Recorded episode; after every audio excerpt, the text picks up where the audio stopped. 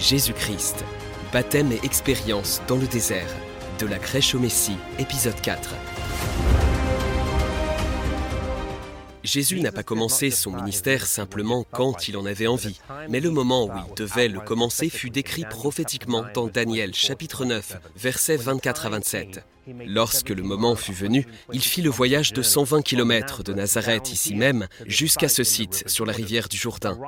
En arrivant là-bas, Jésus dut se rendre compte que sa vie ne serait plus jamais la même.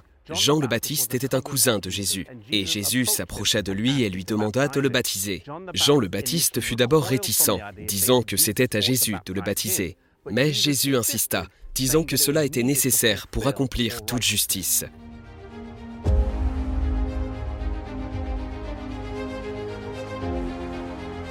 Le récit biblique en Matthieu, Marc et Luc rapporte que lorsque Jésus remonta de la rivière, le Saint-Esprit descendit sous forme corporelle, comme une colombe, en disant ⁇ Celui-ci est mon Fils bien-aimé, en qui j'ai mis toute mon affection ⁇ Jésus n'a pas pu profiter des suites de son baptême avec sa famille et ses amis, et Marc chapitre 1 verset 12 relate que l'Esprit le poussa dans le désert, où il passa quarante jours, puis il fut tenté par Satan.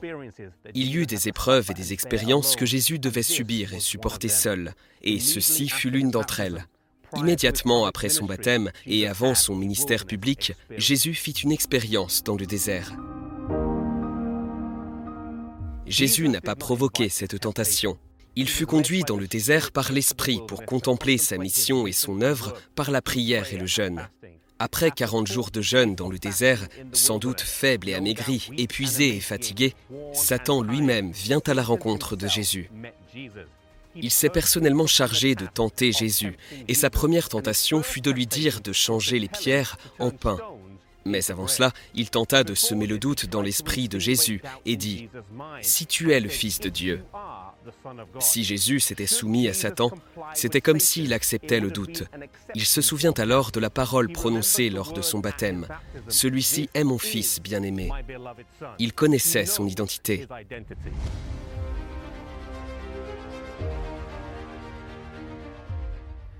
Jésus répondit que l'homme ne vivra pas seulement de pain, mais de toute parole qui sort de la bouche de Dieu.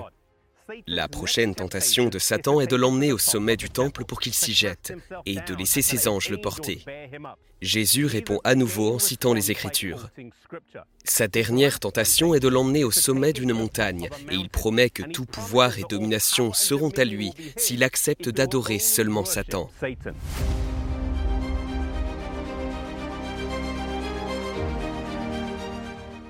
Jésus résiste à nouveau à la tentation, ne cède pas et cite les Écritures pour se défendre.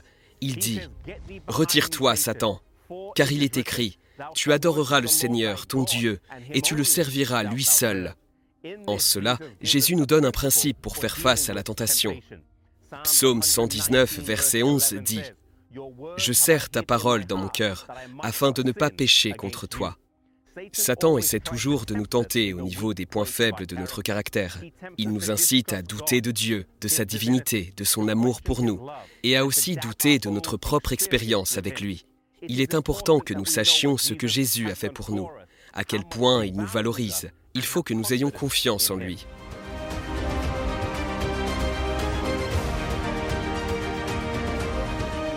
La première tentation de Satan consistait à amener Jésus à douter de son identité, et sa dernière était de réclamer l'adoration. Mais Jésus savait qui il était, et savait que celui qui a créé le monde ne pourrait jamais adorer un être créé. Aujourd'hui, Satan tente la même chose avec nous. Il essaie de nous faire douter de notre identité afin de nous amener à se soumettre à lui. Puissions-nous toujours nous rappeler que nous avons été rachetés à un grand prix et que nous sommes précieux aux yeux de Jésus. Soumettons-nous à Dieu, résistons au diable, et il fuira loin de nous.